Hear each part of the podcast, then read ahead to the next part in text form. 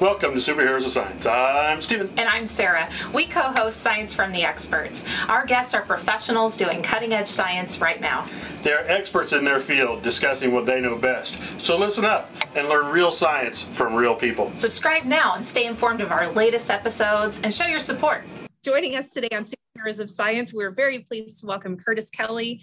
Curtis is a professor at the Kansai University in Japan and founder of the Brain SIG and producer of a magazine that presents studies of the brain and learning. How am I doing? Am I getting this somewhat? You got it. You got it.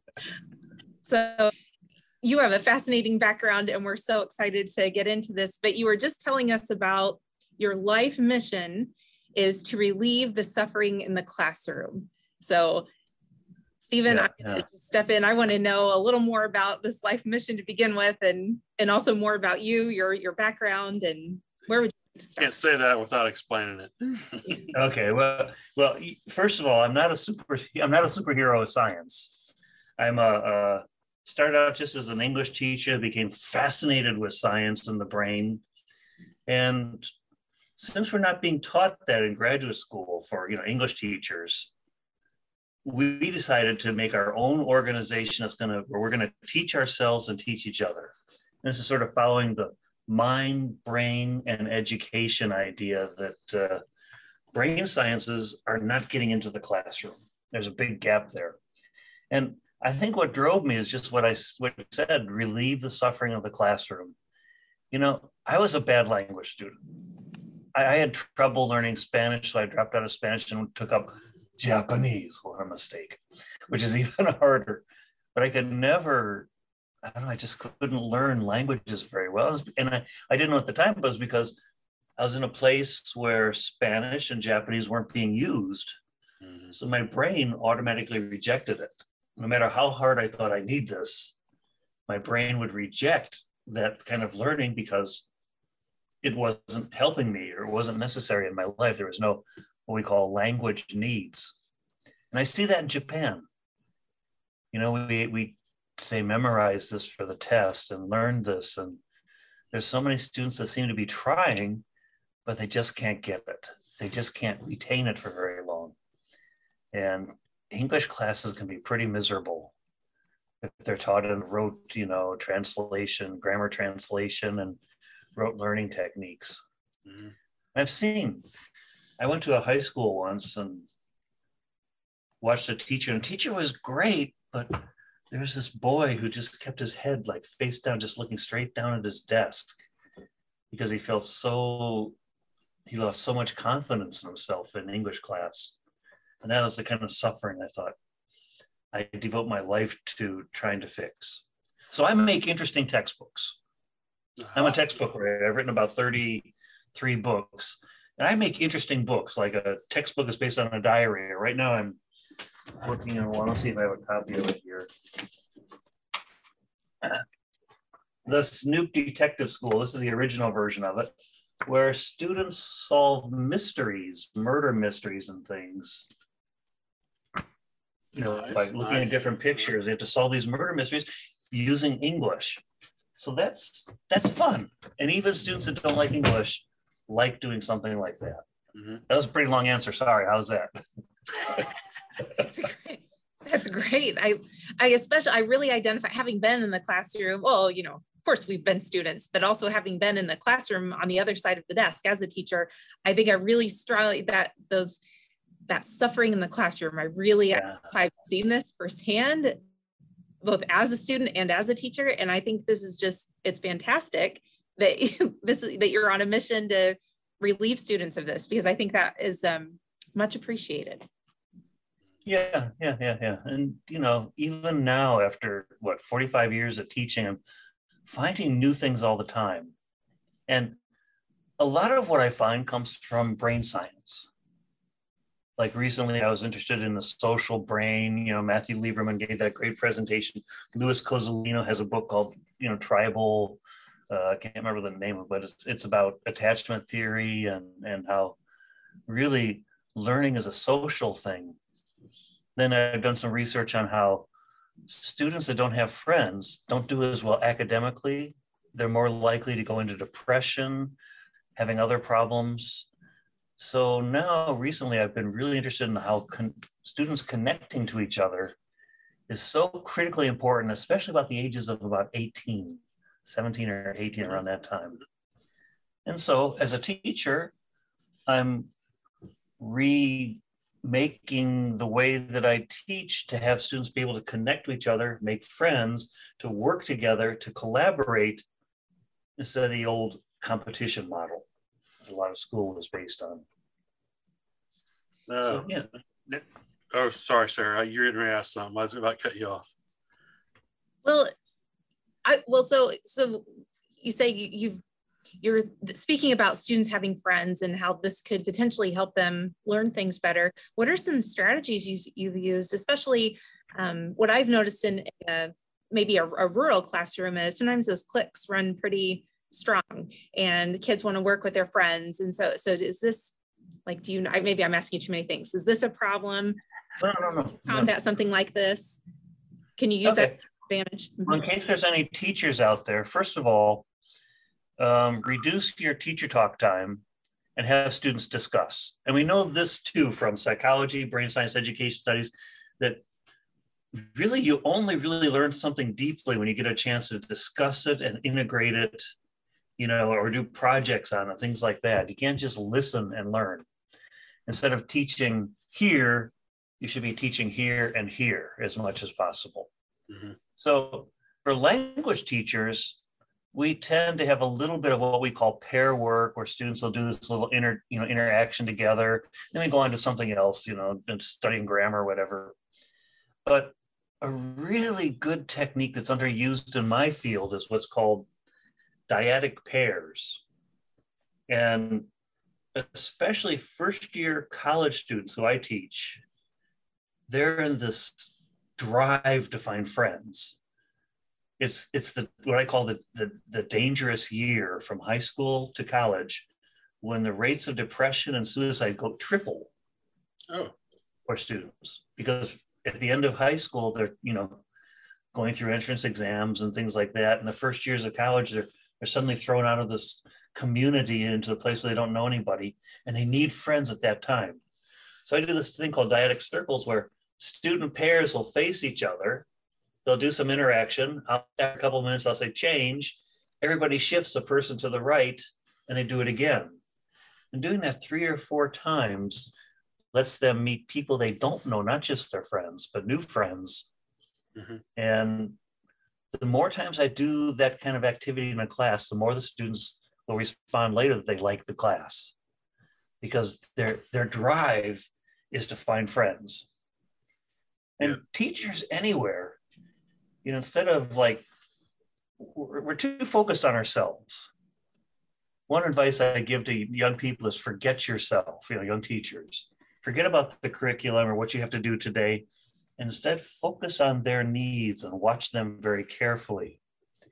And so, yeah, so having students, setting up activities where students can interact or make friends leads to better learning. It's putting students in the brain state that they need to be in for learning.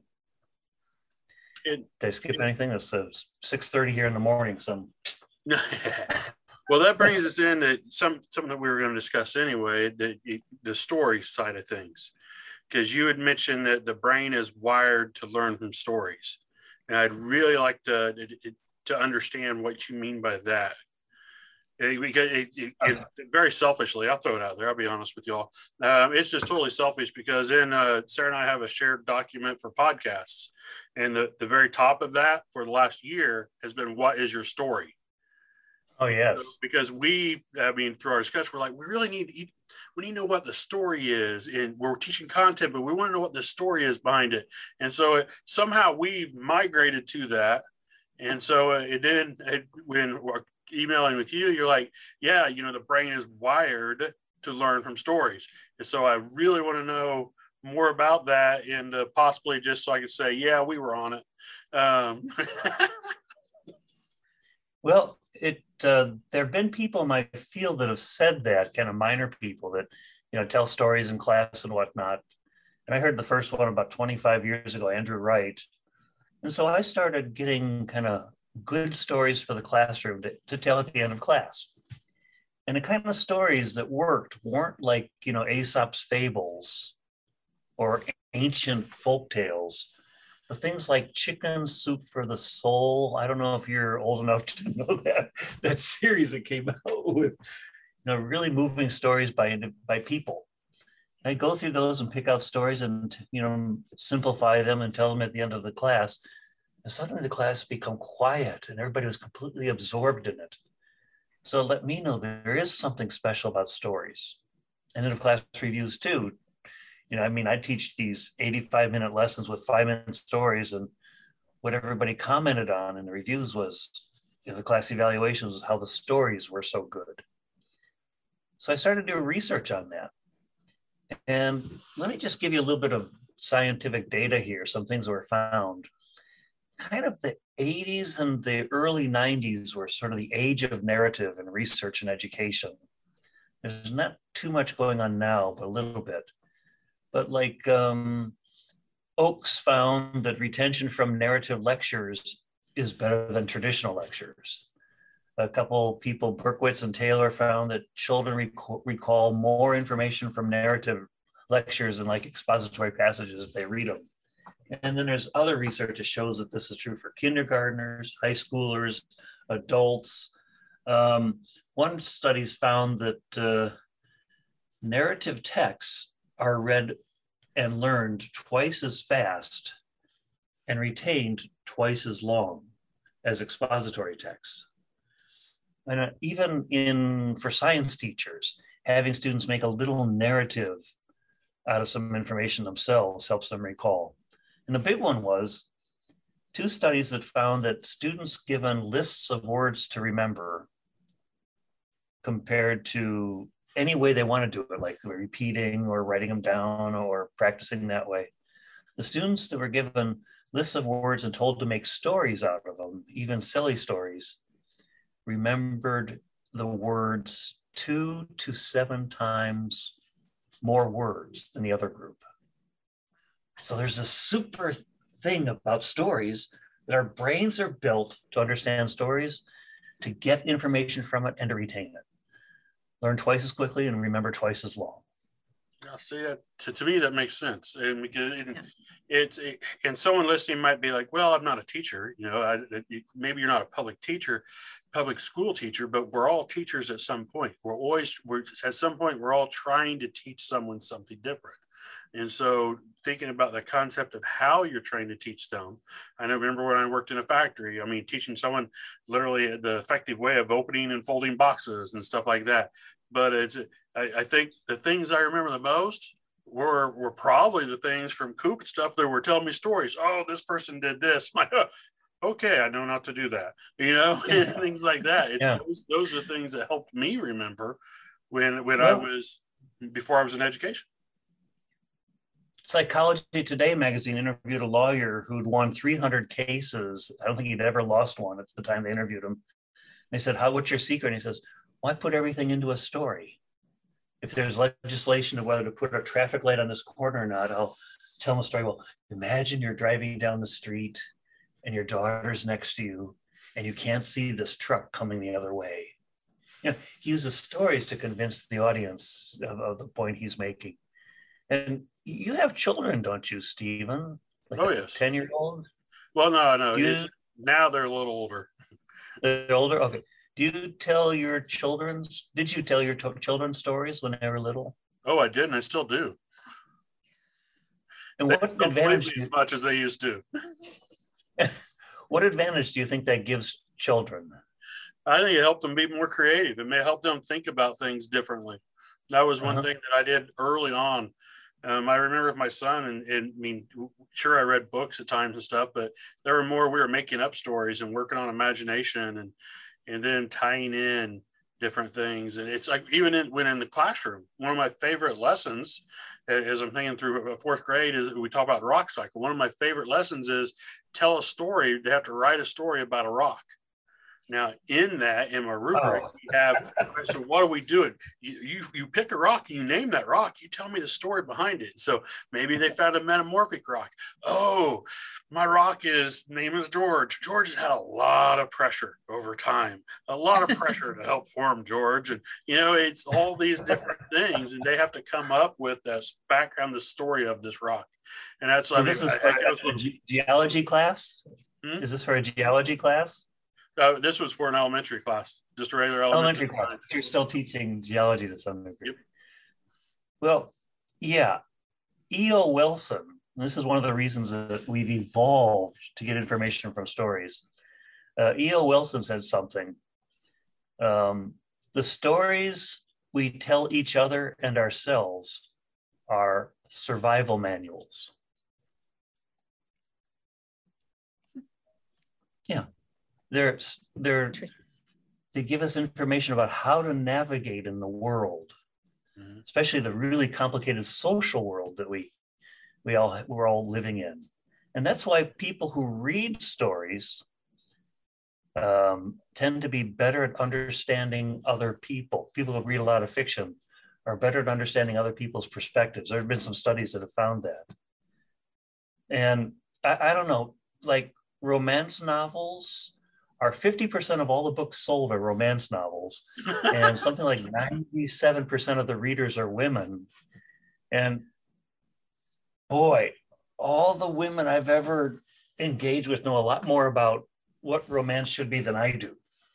I failed so many times but they always, always seem to be I feel like this is a dangerous road. I, maybe we have to cut this out i'm not sure. This, this is japan where we really we don't we could be less pc i suppose with me i'm not Oh. sure that's okay for america I think in gen- generally speaking though, what you're saying, I think it makes sense. Your brain makes sense from the story. So it's a it's a way of organizing information. And, and like you said, with the students given list of words to organize them however they'd like, whether it's a song or, you know, alphabetically or, you know, that there's there's something to that, placing it into a, a story narrative that's going to help you remember it better. I think it's just that maybe that organizational process that the brain goes through to remember that. So it's it's it's a Yeah. type of organization. Oh, that's that's good, Sarah, because we don't remember the story rote necessarily. We're always putting ourselves in the story. Yeah. Somehow we're one of the characters. We don't realize that, but we're getting the kind of the moral value from that. Well, any- anyway, can I tell you a story? A little short one. I mean, this is about stories, so we should have a story. Well, of course. that makes sense. I, I have a daughter, and when she was, you know, like three or four years old, I really thought about what kind of a daughter do I want to raise? I have two daughters actually, but this is the first one. Her name's Alice. What kind of a daughter do I want to raise? I want to raise one who's smart and education and scholarly, like most Japanese parents raise their kids. I thought, I want to raise a daughter who has a really good heart, you know, human relations. And so every night I'd make up stories about, you know, friends fighting, then getting getting along. And I was trying to make stories that would give her information about the heart and relationships, accepting people that other people don't like, those kind of stories every single night. I've got probably 1,200 recorded in my iPhone. And I wasn't sure if that was working or not. But then one day something happened. I was downstairs in the bedroom reading a book. My wife screamed, Ah, Kelly! And she came running down the stairs. And I knew that scream. That means there was a bug in the living room or something. And she said, That's it. There's a little, there's a really strange bug in the living room. Just a little thing like this, you know, a strange bug in the living room. I said, Okay, I'll get it. And I took some tissue and started to go upstairs. And Alice started to look really disturbed. And she was behind my mo- my her mother when she when they ran down the stairs. And I said, Don't worry, Alice, I'll get it. And he said, No, Daddy, you're carrying tissue. That means you're going to kill it. But that bug has a mommy and a daddy too. and just at that moment, here's four years old Alice, you know, making that connection. I knew the stories were working. I said, okay, Alice, I'll come with me. We took the bug, got on the tissue, opened the window, and out. and that's a story about how stories work. Mhm. Very nice. I know when we do the teacher professional development workshops, I think the teachers remember the stories we tell a lot more than they remember the content we're telling. Yeah.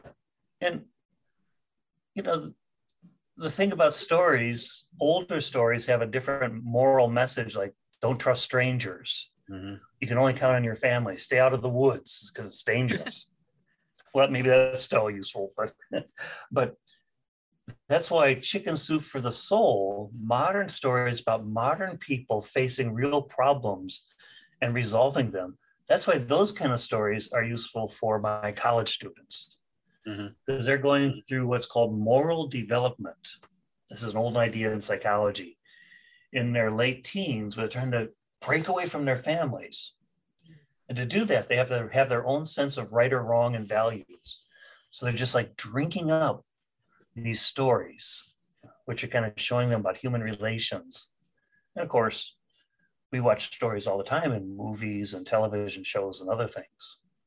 So story is a big part of our lives.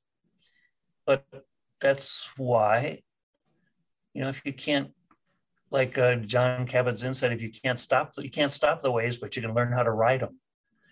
So finding these places where young people are developing and riding that wave works so well for us teachers.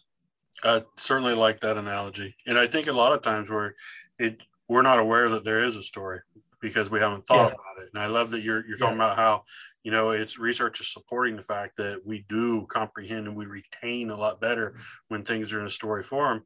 A lot of times we don't realize it's. I mean, if you think about any popular movie, whatever your genre, there's a story behind in that each of those, and so it's it, we are retaining and enjoying at a subconscious level. We don't even realize the story, the fact of the story, the storytelling, the unfolding, and Mhm. one of the mo- more popular. I don't understand why more popular than us, but one of the more popular uh, types of podcasts are your your crime, your true crime podcasts. I know I know my wife listens to these things, and uh, but it's someone telling the story of what happened, and so uh, I think that Uh-huh. goes to even support what what you're saying with the research is saying that we all tend to uh, our brains just kind of wired. We retain better, we understand better when it's a story form, and uh, Well, that, that, that leads to a second reason why stories are so powerful, Mhm. and that is our brains are built to work through metaphor. Hmm. So the story might be, you know, like the Goldilocks and the Three Bears, which we're never going to encounter a bear or get lost in the forest or like Sleeping Beauty fall asleep for for you know 20 days or what was it a year or something like that you know Long time. disney stories. But we can take information out of those and comp- and and use it ourselves because our brains are built for metaphor and language too. This is where uh, johnson and lakoff have done a lot of research.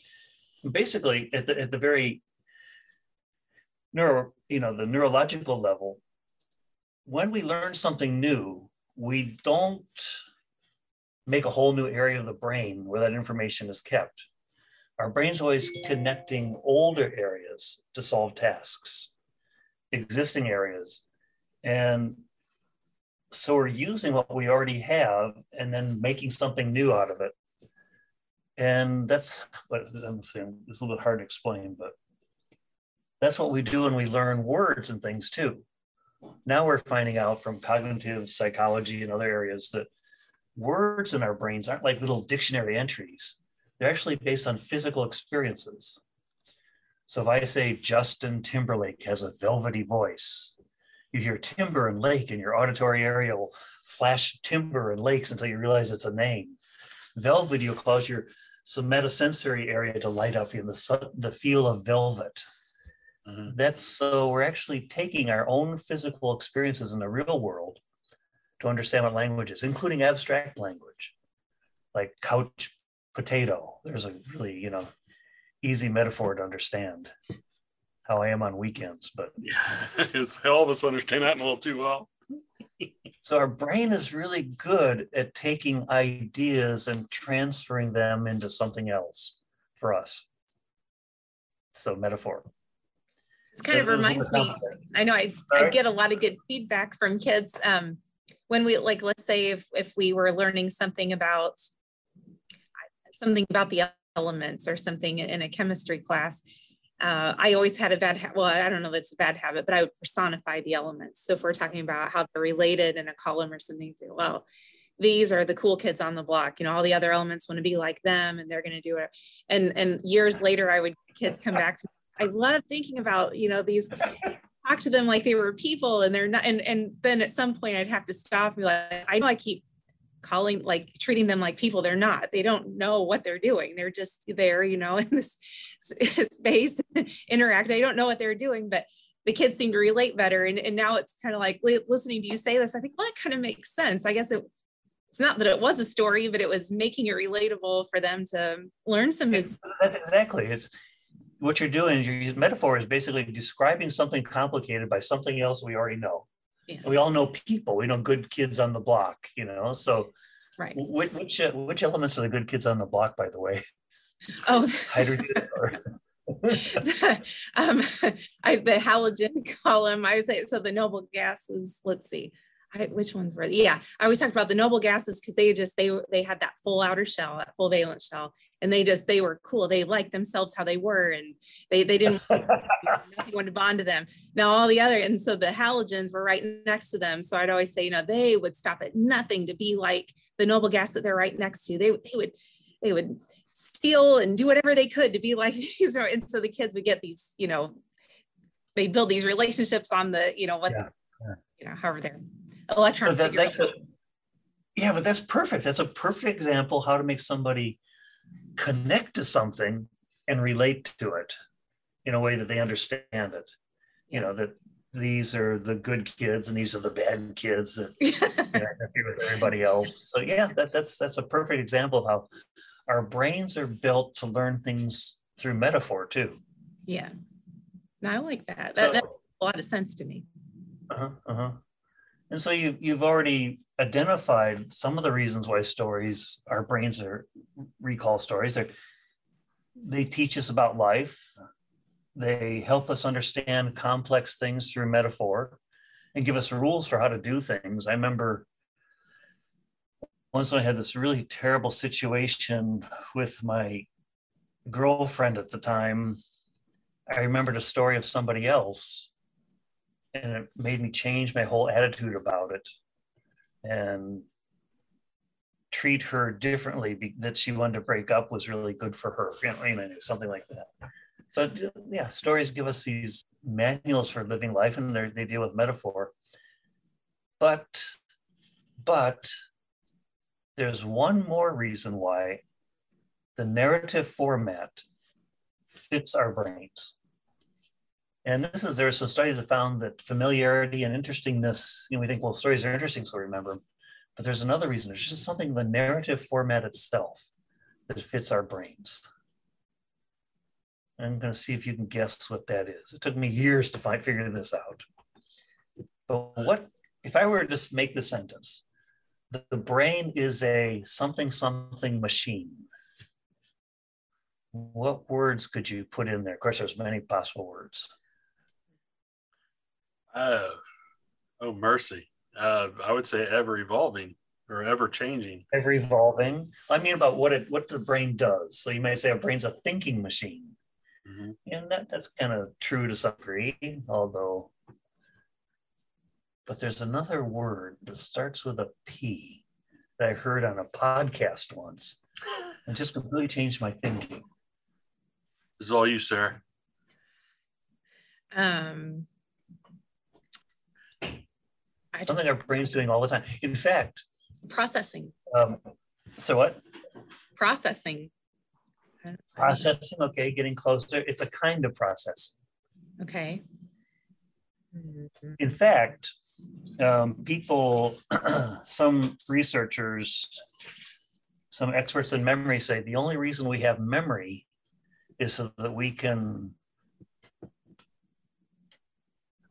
upcoming situations. Predict? yes, that's it. So the I'm like, I'm struggling here. to predict what's maybe coming. Yes. The reason, the only reason we have memory is so we can predict what's going to happen in the next few seconds, you know, in this situation. Um, like if I'm riding my bicycle down a hill, I'm going to remember that time I saw a movie of somebody falling over on the hill, or or, or when I lost control myself, so I'm going to slow down. Uh, so yeah, our brains are prediction machines. We're constantly predicting the next few seconds, unconsciously, you know, subconsciously, of course, and what's going to happen. I like this. I, I really like this, especially because it's uh, one of the things we recently pushed was uh, an older podcast that we did with Mike Baldwin, who's a meteorologist. He talked about weather models and how weather models. Mm-hmm. And I'd asked him in the in an interview because I taught it this way, and he's like, "Yeah, yeah, that's right." I'm like, "So weather models aren't really necessarily predicting the future as much as they're telling us the past. They're saying, you know, 50 per, you know, 60% of the time when the weather conditions were about like this, this happened. And so basically, oh. you're just telling us of what already happened. And so uh, this ties in. I mean, this fits really well, I think, with what you're saying. Not only are meteorological models kind of using the past to predict the future, we're doing that internally as well. Yes, with our internal models. There's a perfect metaphor again. You know, our brain is developing all these models about how the brain works. I mean, it's how the world works. You know, that we get through novels and through movies and from our own experiences and talking to friends and we're seeing if these models work, if something strange, it suddenly all stop because that means there's this new rewiring going on. There's a whole field in neuroscience called predictive processing that I'm just completely fascinated with. And actually, you know, we've always thought of the brain as being like a computer, you know, processing incoming information, but it's not. We're actually predicting things happening. And actually, rather than just getting input and then processing it, we're predicting what we're going to see. And it's only the things that don't sort of match our predictions that make us stop and we take notice of. Mm-hmm. They're actually outgoing oscillations in our brain to our sensory areas that'll what we're already predicting that'll kind of delete incoming information that already fits it so it's only the things that don't fit our expectations that come through like if i see somebody with um, uh, what's a coffee shop? Uh, McDonald's coffee sitting in a Starbucks. I'll take a kind of second look because I'm expecting yeah. everybody who's going to have Starbucks cups. In fact, I might not even see that it's a McDonald's cup. I might even gloss over that, you know, because my brain's already predicting it'll be Starbucks cups that people be holding. So you know, I may not even see that. And that also gets into some of the terrible things that happen where police shoot people when they pull a phone out of their pocket or a pen or something. They say, Well, I thought it was a gun. Well, actually, they did see a gun because in that traumatic situation, that dangerous situation, that's what their brain is already predicting. And they don't have time to really look carefully. So, so we have some of the tragedies that occur from that sort of super predictive process of the brain. Well, think about stories, the narrative arc stories are all cause and effect. Mm-hmm. He said this, so she did that. She did that, so they did this. Stories are all cause and effect, and that fits the way that our brain operates in the world. Cause and effect and prediction, right? Yeah. So that's another reason the stories are so easy to pull in and use in our models and predictive processes unlike a lecture, which is taking thing and breaking it down into categories and you know one, twos, and threes and lists and things like that. So that's another reason the stories are so powerful as learning tools. Our brains are prediction machines. I like that. I had not thought of it that way, but yeah, I, I guess that is pretty much what I'm doing constantly is predicting, aren't I? Mm-hmm, mm-hmm. That's oh also so that, that's also how you do language. Grammar is a tool that was developed by the predictive processing parts of our brain to reduce the cognitive load of having to process each word as it comes in. And I, I gave an I gave a presentation on stories, as a matter of fact, in, in 2016 at a TESOL conference in Seattle and one of the things he said was this You Americans, I can't believe you elected. This is 2016. I stopped there and everybody just started laughing because this was after the US election. So uh-huh. they already, already filled in that sentence with the name of a president that was yeah. elected in 2016. I can't believe you elected pause. And everybody starts laughing. I said, elected to come here to my presentation today instead of being out and playing tennis in this wonderful weather. Well, anyways, but we're already predicting what words will be coming after the beginning of a sentence because of you know what's already there. And again, it's the models like meteorology based on uh, previous conditions. If I say he ate, there's only so many things that can fit into that last slot uh, you know, some kind of food or something like that, probably. Mm-hmm. So yeah, that's how our brains work as prediction machines with language too. So I'm, I'm, laying a lot of stuff on you. This is all you know coming out of the. It is because I haven't thought of it that way. I know. Well, and you know, I'm thinking of this a little beyond this too. Um, my children have such a straight. Well, what I think is such a strange. They find some of the strangest things funny and kids, Sarah. especially, yeah. They're your kids. I know. Well, okay, right. So we'll give them that. There's. okay, Sarah, you got kids. I, I I wasn't sure whether it was okay to ask or not. Yeah. So well, how- so my my son right now is he's 16, and uh-huh.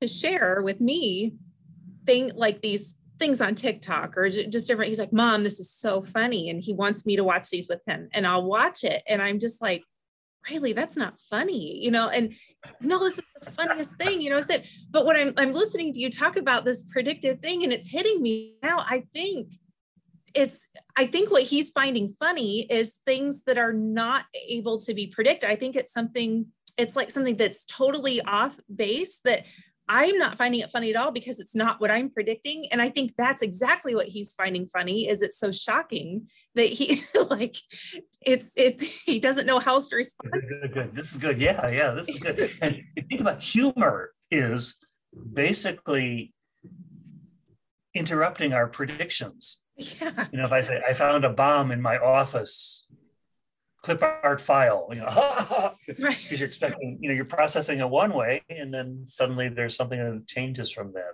Yeah. So humor is going against our predictive processing to give us something surprising, and we're very sensitive to novelty and error. Novelty is basically what we don't expect. But we're very sensitive to that because that means our model's not working. So our brain releases dopamine and other neurotransmitters that cause us to rewire that model and incorporate new stuff to it or change it. And that's why we feel good because dopamine is the neurotransmitter of mm. reward, motivation, and uh, kind of neural rewiring, and, and many other things. But so that's why humor or your son is sort of surprised by these TikToks that don't go the way that he expects, but maybe you understand it because you've been around in the world longer. So, you know, yeah. That's so well. And, and um, I had a teacher one time say that a lot of times laughter is our response when we don't know how else to respond. Sometimes I'll find myself mm-hmm. laughing at things that just aren't funny at all. And I don't know why I'm laughing. My mom has this problem too. And we'll just like, people are, people must think we're crazy. well, you know, Stephen will say, yeah, I know. I, I, would say completely normal, but Stephen is a crazy one. yeah. So, but no, I, this is very, very interesting to, to hear these um, these insights. Now you you have a range of kids, Sarah. Though, well, would you say your youngest? That's half that. Is it the similar? Yes. So my, I don't know about the. Talk about my, unpredictable. Your youngest is unpredictable. Yeah, he's about as unpredictable as you can get. He's ten, so um, yeah, he yeah, his humor is probably more in line. Well, I think it's cute, but it's probably more of it. But yeah, very different from what the sixteen-year-old is finding funny. I like the fact that I mean you're throwing out. I mean basically defined humor. I mean, dang. Yeah, no. Uh, did not expect someone to define humor for me, but, but in the, the thing is, you're you're right when I think yeah. about it. Mm-hmm. and I, I never like to admit when people are right, but yeah, when I think about it, it's, it's it's going against what I'm predicting, and that, that's what it's it strikes you. Yeah. Yeah. Yes. It's very Yeah. striking. Yeah. Novelty causes this dopamine. So novelty, in addition to stories, novelty is another thing that people learn from. So if I'm teaching, you know, fruit vocabulary, I'll say, okay, everybody, please repeat: grapes, oranges, pigs, apples. What? What did you say? Pigs? And they'll laugh a little bit, but they'll remember the other words too because their brain uh, gives them a little spurt of dopamine because of that error you know, that they encountered. And so they'll remember all the things from that experience better. Wow. And if you think about humor too, did you notice that humor in some cultures doesn't it- it doesn't transfer across cultures very well hmm because we have these different models. And in fact, how do we get culture? Why do most Americans have basically the same culture? Where does that, how is that instilled in us? A lot of it's through stories. Like now, John, you know, if I turn on Netflix, it says John Wick 2 is now available. John Wick and Rambo and Die Hard, those are all stories that are telling you that one person can do it all. hmm You know, if you're self-sufficient and you're strong enough, you can you can succeed. Even Home Alone, you know that old one.